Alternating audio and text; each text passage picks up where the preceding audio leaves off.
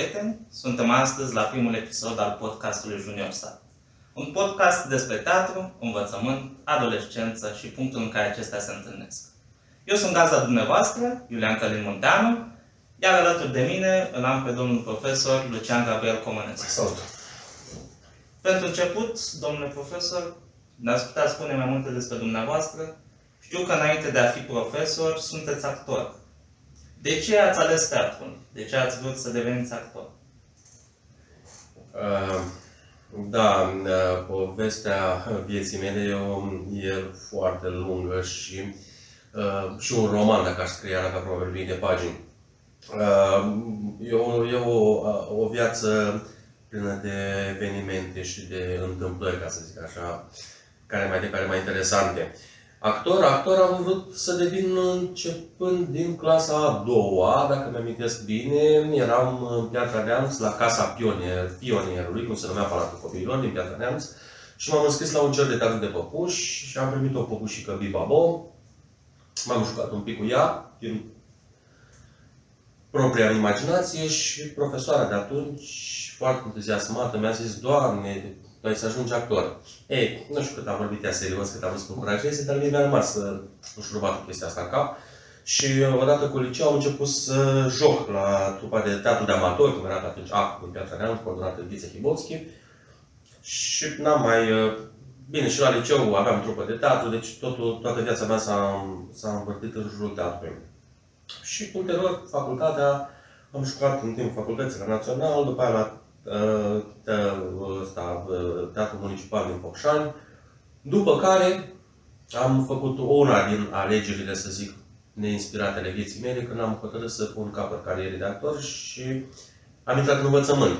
A fost neinspirată atunci, pentru că între timp uh, eu am avut, să zicem, rezultate destul, rezultate notabile în învățământ, atât în, uh, la Colegiul Național de Artă, Octav Văgilă, pe atunci Liceul de Artă, și aici, la Palatul Copiilor, unde, nu? După cum ai amenajat decorul, avem uh, trupa Junior Sact, avem revista uh, Cercului Junior Sact și pe lângă rezultatele notabile din festivaluri și concursuri și premii, avem un număr foarte mare, spun eu, de actuali actori care au plecat de aici și la Târgu Mureș, și la Cluj, și la București, și inclusiv la Iași, Ateneul Tătăraș, fiind aproape înțesat de foști elevi ai, uh, foști membri ai trupei Junior Sac, cum de altfel ești și tu, doar că tu faci parte din cei 80% care și cu ocazia asta am anticipat probabil următoarea întrebare, 80% uh, pe care eu îi sprijin și în drum spre ceea ce au talent, spre ceea ce știu să facă. Tu te pricepi la desenat rachete. Și e clar că asta e drumul tău în viață. Spre teatru în drum doar pe cei care într-adevăr sunt uh, mega pasionați, mega mânați, nu pot dormi noaptea, visează și respiră doar teatru, întrucât condițiile în România nu mai sunt cele de altă dată. Facultățile au o libertate de a spori numărul de locuri total, total în neconcordanță cu piața muncii. Și atunci practic, trimițând un copil spre facultatea de teatru, îl condamn să devină un posibil șomer cu diplomă, da? Na, ă, cei care într-adevăr ă, respiră, visează, își doresc, atunci cei, ei, ei sunt cei care au și șansa să răzbească în hățișul ăsta al ă, sistemului românesc și îi încurajez, îi ajut, îi pregătesc, dar și ceilalți care au urmat cariere absolut notabile, nu? Am, avem foști membri ai trupei medici, avem foști membri ai trupei programatori, unii dintre ei chiar la Adobe. Deci avem uh, o paletă, inclusiv uh, constructor și designer de rachete. Da? Și asta nu face decât să-mi dau seama acum, în timp, că alegerea poate n-a fost chiar atât de nefericită, mai ales că posibilitatea de a mă întoarce la scenă nu mi-a luat-o nimeni total. Am mai avut, uh, să zicem, mici incursiuni pe scenă, dar ca prezentator sau uh, cu sketch cu mici momente. Uh, n-am mai jucat într-o piesă de teatru clasic din uh, 2003. Dar uh, nimic nu e bătut în cuie. Deocamdată, uite, acum particip cu bucurie la uh, evenimentul ăsta inițiat de tine, și anume pod- podcastul Juniors Act. Sperăm să ajungem să facem mai multe episoade, să vedem și cum va fi timpul, ce feedback vom primi. Am ajuns destul de departe cu discuția, așa că aș vrea să ne întoarcem puțin la ceea ce este și în spatele nostru, și anume la trupa Junior Sact, eu fiind fost membru al trupei, cum ați spus și dumneavoastră, și mulți alții elevi, foști elevi de acum, dar și actuali elevi, care sunt membri al trupei, ai trupei, consider că a fost o alegere fericită că ați, fost, ați devenit profesor, ne-ați îndrumat.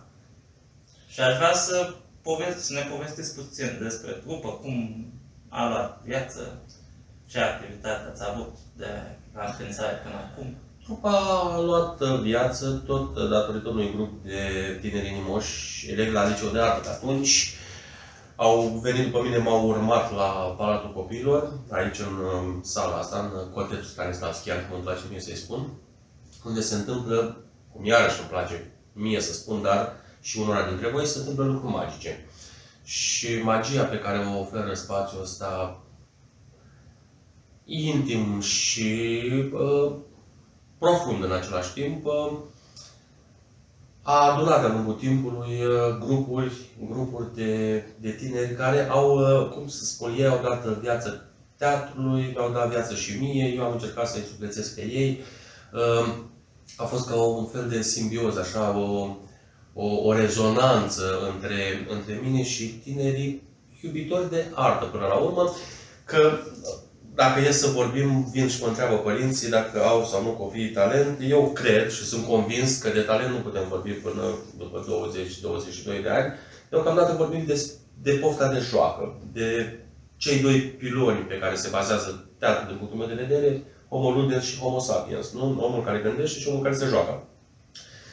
Această poftă de joc, acest spirit ludic, e cel care i-a adus pe copii aici și de aici au plecat uh, oameni de soi, ca să cităm din, de soi și de tot soiul, să cităm din, uh, din uh, Sânzeana și Peperea, al lui Vasile Alexandrii, uh, replica pe care Tândală, oameni de soi și de tot soiul, au uh, pășit, au intrat aici copii mici, ochii mari și timorați și au plecat uh, după cum se vede și live, tineri destul de zdraveni, cu mintea așezată și toate emoțiile la locul lor, spun eu. Pentru că, până la urmă, asta este etapa cea mai importantă în preadolescență și adolescență, este dezvoltarea, socializarea, nu dezvoltarea personală, evit să spun chestia asta, pentru că mi se pare o stupizenie din punctul meu de vedere, dezvoltarea personală. Mă, mă îngrozește, fac o paranteză, faptul că se dau și bani pe chestia asta, Dezvoltare personală, oamenii fac din cele mai vechi timpuri. De când fugeau după dinozauri, oamenii se dezvoltau personal. Care fugeau după dinozauri și dezvoltau mușchii, care, nu reu- care fugeau de dinozauri și nu reușeau să fugă, nu-și dezvoltau mușchii, dar era tot o formă de dezvoltare personală. Închizând gluma, uh, oamenii se dezvoltă perpetu, mai bine, mai puțin bine, cu lacune. Asta uh, Asta ține foarte mult de educația parentală de cei șapte ani de acasă și de cultura pe care și-o asumă prin educație tinerii, în școală mai ales. În școală, dar și acasă. Uh, e foarte important, foarte, foarte important rolul părinților în, în evoluția copilului. Uh, extrem de important, de aceea am susținut întotdeauna că trebuie o școală de părinți care să învețe pe părinți să fie părinți, pentru că ce să vezi, nu au bine să știe. Părinții când se hotără să facă un copil nu primesc certificat de psihopedagogie și atunci se vede, se vede lucrul acesta. Și aici mai suportă o, o re, răsfirare discuția, să încerc să nu uit că am mai deschis o paranteză. Vorbim de părinți, din, spuneam eu și la o altă discuție cu tine, din trei categorii. Nu? Sunt părinții care până la în jur de 18-20 de ani au crescut în comunism, acei misecuveniști, oameni din, punct de, din punctul meu de vedere disturși psihoemoțional ca mentalitate, repet, da? Există generația celor care la jumătate au trăit numai până la 9, 10, 11 ani ca mine în uh, comunism și care eu îi numesc buimacii.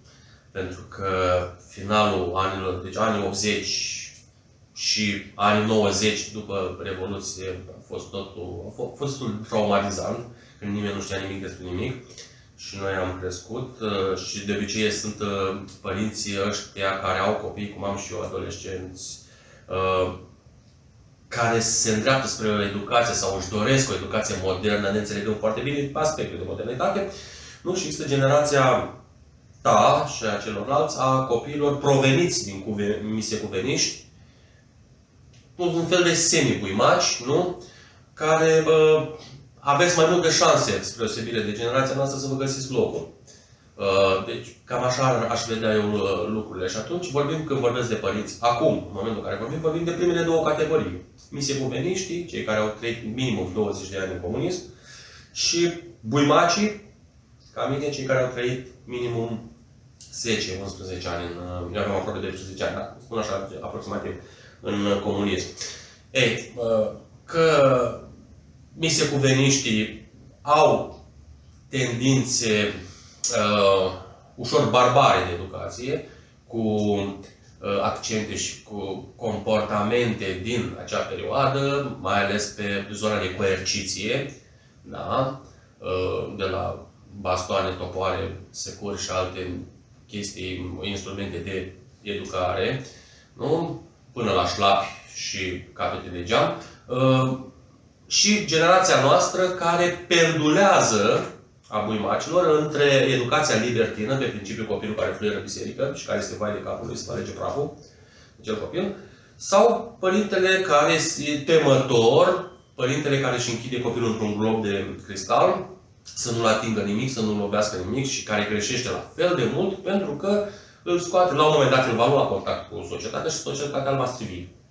Pentru că oamenii, ce să vezi, oamenii în general, mai ales în zona noastră balcanică și mai ales după toate lucrurile care s-au întâmplat în ultimii 50 de ani, sunt destul de răi, zic eu. Bine, sunt foarte răi. Și uh, e bine să pregătim uh, copiii pentru ceea ce așteaptă, nu se țină într-un glob de cristal. Pentru că în momentul în care vor ieși din vor ridica globul, ei vor fi absolut striviți. Ei, și de aici închid paranteza anterioară și mă duc cu discuția către factorul cel mai important, și anume uh, ce, uh, fac, uh, lucrul cu care mă lupt eu zi de zi de 20 de ani și anume încrederea în sine. Pentru că, ce să vezi, încrederea în sine lipsește în generațiile astea cu desăvârșire și provine datorită acestei edu- educații cu carențe a părinților din generația mise cuveniști sau a buimacilor din generația mea, repet, care buimacii au două versiuni, ambele foarte proaste. Ori copilul liber fluieră în biserică, ori copilul sub globul de cristal. Ambele la fel de proaste. Și noi aici ne luptăm cu, uh, încercăm să îi facem pe fiecare să se regăsească, să-și capete încrederea în sine, o încredere puternică, o încredere oarbă în forțele proprii și ai să mă admonestez și ai să spui că uh, să nu devină, să nu devenim, să nu fabric copii aroganți, nu la asta mă refer, Uh, dar nici la modestie. Modestia mi se pare o, o defecțiune socială și mai mult mimată. Hai să fim modești, pentru că toți oamenii deștepți sunt modești, dar modestia nu se referă... Bine, să nu fii arogant, să nu te lauzi cu ceea ce nu-ți aparține și așa mai departe, dar să ai încredere, să știi măsura, să știi limitele și să ai o încredere oarbă în ceea ce faci, mi se pare esența firii umane.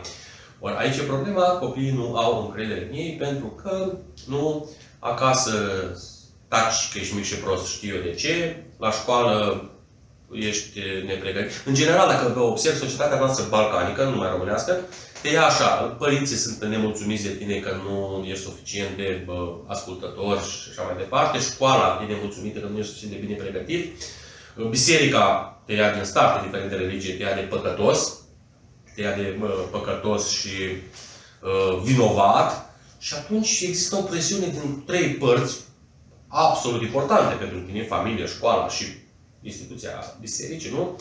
Care te strivesc de mic și te determină să crești un copil vinovat, un copil fără încredere, un copil timorat, care începi să-ți faci uh, uh, uh, complexe și frustrări pe care eu în copilărie le întâlneam la bunicii mei. Acum le întâlnesc la tineri de 12, 13, 16 ani, ceea ce este absolut, uh, absolut criminal din punctul meu de vedere, pentru că și aici, bine, am să fiu aspru, aspru judecat, nu de cel de sus, ci de mai mare și capii și nu neapărat de capii bisericii, bisericilor românești, ci de practicanții avizi de a fi luați în seamă și ei de către cineva și care vor da cu toporul în tot ceea ce încerc eu să explic de altfel pe cale logică. Pentru că și credința, eu cred că este o chestie de pură intimitate. Din punctul meu de vedere, sexul, credința, sunt, sunt aspecte care țin pur de intimitate. Nu trebuie să ne afișăm, nu, ca mișcările LGBTQ, nu, care murdăresc, așa ca să zic, mă exprim eu drăguț, murdăresc priveliștea, nu toate mișcările astea LGBTQ, la fel și pe mișcările religioase din punctul meu de vedere murdăresc priveliștea, pentru că și credința și sexualitatea, eu spun că sunt lucruri intime, lucruri profunde, pe care le știi numai tu și cu cel pe care le practici. Religia recte cu Domnul de sus, sexul cu cine se întâmplă. Deci, sunt lucruri intime și care, din punctul meu de vedere, nu trebuie uh, uh, devoalate, exprimate, exagerate, uh, exhibiționizate, nu există cuvântul, inventez eu acum, da? Nu, în, în public. Și atunci uh, mă întorc și închid încă o paranteză, da, deci uh, copiii nu au încredere pentru că nu le acordă nici părinții, nici școala, nici religia.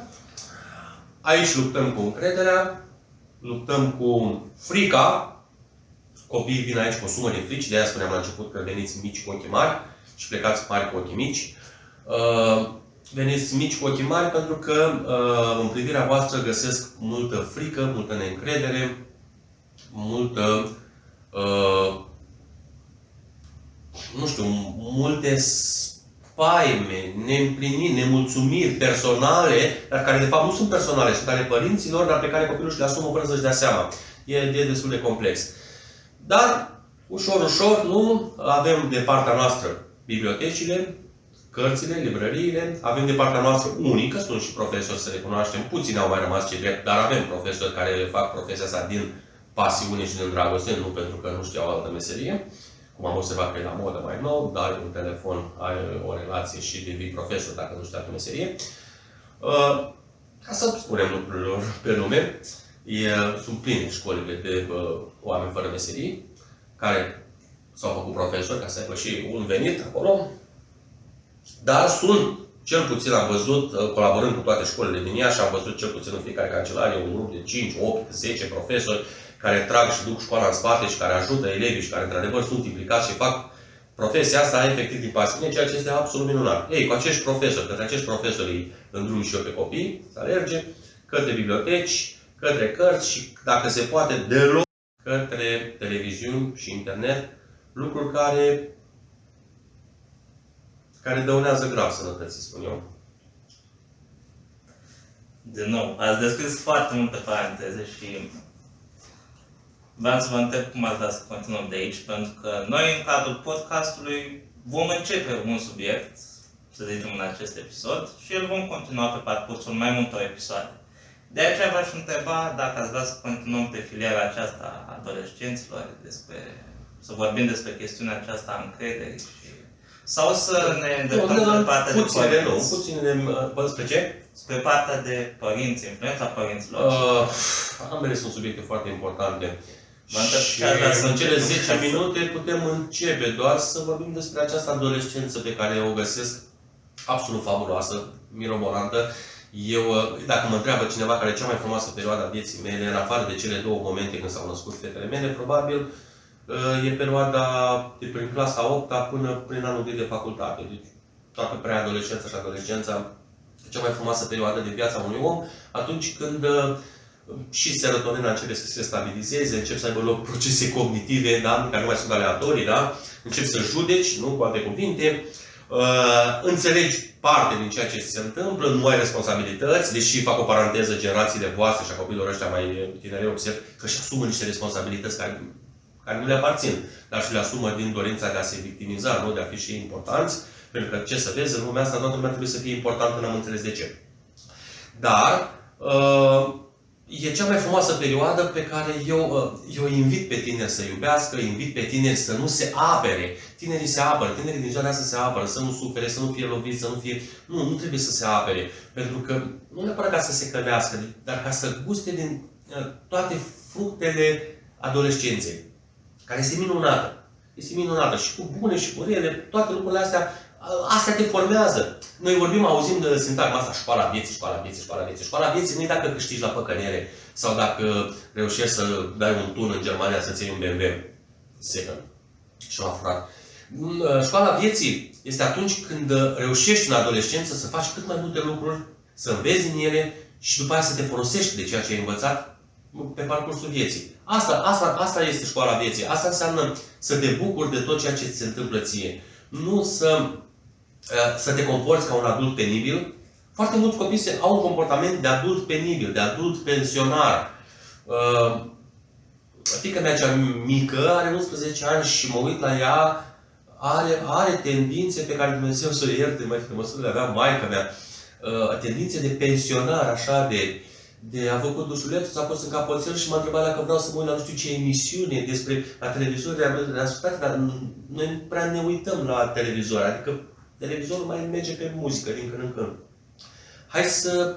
Da, dar știi că și știe exact ca și mătușa mea, de exemplu, care are binișor în jur de 70 de ani, știe vedetele astea de la televizor, despre ce e vorba, care sunt viețile lor, poveștile lor de dragoste, apucători absolut, absolut pensionărești pentru un copil de 11 ani, mă, mă îngrozesc. Eu la 11 ani mi-amintesc că o scenă superbă, uh, oamenii dădeau jos pancardele cu Ceaușescu în Piatra Neamț, iar eram un copac cu doi colegi, ne făceam arcuri, pentru că noi vânam pisici. Și ne făceam arcuri, uh, strigau părinții de la balcoane, disperați, veniți în casă că vin securiștii de la Bacău și vă omoară, nu știu de ce legătură aveau securiștii de la Bacău în Piatra Neamț. Mă rog, asta era o parte din nebunia acelor vremuri.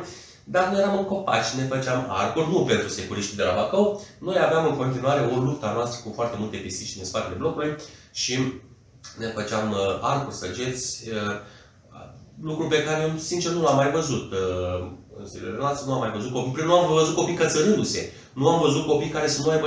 Eu, când venea vara, nu prea mai mâncam acasă, pentru că tot, tot uh, corcodușii, toți cireșii, merii din jurul blocului, din astea, erau ai noștri. Nu mi-am să vin acasă să mănânc. Eram veșnic în copac. La un moment dat eram atât de activat încât îmi asumam și lucruri de astea mai înspăimântătoare, cum ar fi să urc în cireșul din fața blocului până la etajul 3, să-i fac mai cu mână din Cireș. Adică uh, lucrurile astea țin de o, de o, de o bucurie și de, de o depășire a limitelor. Nu? Eu aveam rău de înălțime când eram mic. Mi-era frică să mă uit de la geamul în jos. După aia mi-am dat seama că în Cireș eram mai sus decât geamul de la care mi-era mie frică să mă uit în jos. Ne depășim limitele, uh, înțelegem, vedem lucruri, se întâmplă lucruri. Uh, na, te mai rănești, mai cazi, te mai lovești, asta este, mai iubești o fată, fata pleacă cu cel mai bun prieten la tot, te părăsește, foarte interesant, foarte frumos, încerci și tu să pleci cu prietena prietenului tău, dar ea nu vrea, că tocmai a plecat, te-a lăsat pe tine pentru el, adică uh, toată povestea asta pe care copiii o trăiesc din uh, TikTok și telenovele, de la canale, ei o pot trăi ei înșiși. Asta ar fi farmecul. Asta, asta ar fi uh, Asta era una din ideile pe care le promovau în interbelic mișcarea tânăr furioși. O'Neill, Saroyan, Tennessee Williams, în Statele Unite, în perioada interbelică își doreau foarte mult ca oamenii să iasă în stradă și să trăiască ceea ce văd la cinematografe. Pentru că oamenii începuseră să se închidă foarte mult în cinematografe și să trăiască vieți imaginare și nu propriile lor vieți. De asta, chiar într-un monolog din, uh, cred, Menageria de sticlă, Tom spune că nu, uh, Oamenii ar trebui să iasă, să trăiască ei înșiși, să iasă și să trăiască ceea ce văd. Uh, da, ăsta e îndemnul care e valabil și la noi acum. După atâta mari de ani, pe 10 de ani, e valabil în România, oamenii ar trebui să iasă din televizoare și din TikTok-uri și din internet și să trăiască cu propria lor piele lucrurile minunate pe care viața le oferă, dacă știi să le vezi. Nu? Și fac o paranteză, citez, nu mai știu, în filozofia orientală, spunea că lucrurile există doar dacă le vezi. Dacă poți să vezi, există. Da, iar, iar adolescența oferă foarte multe lucruri absolut minunate pe care îi îndemn pe copii să le trăiască și îndemn pe părinți să-i lase să le trăiască, că nu se poate păzi la infinit. Din potrivă, în momentul când scoate globul de cristal, dau lumii și societății niște, niște veritabili handicapați pe care societatea îi va strivi instantaneu. Atâta tot. Da. Deocamdată, eu sunt ochii pe ceas, pentru că nu vreau să-ți stric ție Știu, oricum mai Episodul. avem puțin. mai avem foarte puțin, dar iar despre părinți, bine, și despre părinți și despre adolescenți sunt foarte multe de spus. Tot timpul lumea se, cu- copiii se vin și se plâng, nu mă înțeleg cu ai mei, nu mă înțeleg cu ai mei, că sunt prea vechiți, noi suntem tineri. Le-am explicat că nu sunt primii oameni de pe pământ. Probabil din neolitic, tinerii nu se înțelegeau cu adulții. Da? uh, Problema aia de gestionare, din punctul meu de vedere, este la copil, la adolescent. Că pe un om adult nu mai scoți dintre ale lui. El trece cu senzația că are experiență. Bine, și aici trebuie să facem o paranteză. Înțelege prin experiență ceea ce vede la televizor sau aude de la vecina de scară, ce se bărfește la scara blocului. Nu are experiență, dar ei asta trăiesc. Bătrânii noștri trăiesc cu senzația că le știu pe toate pentru că sunt bătrâni. Ei asociază cumva vârsta cu informație, nu au nicio legătură. Aceeași greșeală care se face și în școală, din păcate, în generațiile voastre. Că mi se spune că totul e la un clic distanță. Pe bun, totul e la un clic distanță, dar capul e gol. Pentru că pe vremea când mergeam în bibliotecă, ieșeam cu capul plin. Dacă stai și spui că ai totul la... Ce nevoie ai să faci cu tare când e la un clic distanță? Păi e la un clic distanță, dar în primul rând informația s-ar putea să fie și proastă sau deformată, deteriorată și așa mai departe, greșită, dar uh, capul e tot gol. Noi acum, elevii, uh, voi mergeți la școală cu capul gol, auziți că totul e la un clic distanță și vă întoarceți de la școală cu capul gol. Și veniți acasă și stați cu capul gol, pentru că e la un clic distanță, și vă mai uitați la televizor sau pe TikTok la niște tâmpeni, niște enormități care oricum nu fac să vă lase capul decât tot gol, și a doua zi dimineața vă treziți cu capul gol și mergeți la școală. Cam așa văd eu lucrurile. Pentru că uh, chestia asta că modernitatea, copiii sunt informați, nu sunt informați. Nu sunt informați deloc. Pentru că dacă ar fi informați, nu am găsit atâtea zeci și sute, sute de cazuri de fete în clasa 10 11 care rămân însărcinate. Pe vremea noastră nu erau. Deși noi eram mai neinformați, eram mai proști în comunism. Dar ce să vezi? Aveam acces la cărți, la reviste cu Pip și Hercule, care le vedeam pe sub mână. Aveam uh, tot felul de modalități de a ne informa. Acum toată lumea stă relaxată. Ai- E o capcană. Asta e o capcană. Lumea e foarte relaxată, totul e la un clic distanță. Și pe, pentru că totul e la un clic distanță, nimeni nu face nimic. Așteptăm un clic distanță să-l dea cine clicul ăla, pentru că totul e la un clic distanță, nu? E, și atunci, asta se întâmplă. Și ne mirăm de ce lucrurile decurg și merg așa cum merg, pentru că totul e la un clic distanță, copiii au voie să fie în biserică sau trebuie crescuți într-un glob de cristal, școala are pretenția ca uh, elevul să știe deja când vine la școală, părintele are bine, senzația că dacă dă copilul la școală, cu școala trebuie să-i spere, să-i îmbrace, să Așa, el nu trebuie să facă nimic, fiecare și-a mâna, părinții și-au mâna de pe copil, bă, școala și-a mâna de pe copil, statul și-a mâna de pe școală, de pe copil și de pe părinte, toată lumea și-a mâna, dar stați liniștiți, se va rezolva, totul e la un pic distanță. Da, după cum ați spus și dumneavoastră, în ziua de azi sunt munți de informații, munți de, cu- munți de cuvinte și de propoziții, dar ceva valoros, după ceva valoros și adevărat, trebuie să sap destul de adânc pentru a găsi. Totuși, sper că informațiile din acest videoclip și discuția noastră să vă ajute și să vi se pare interesantă.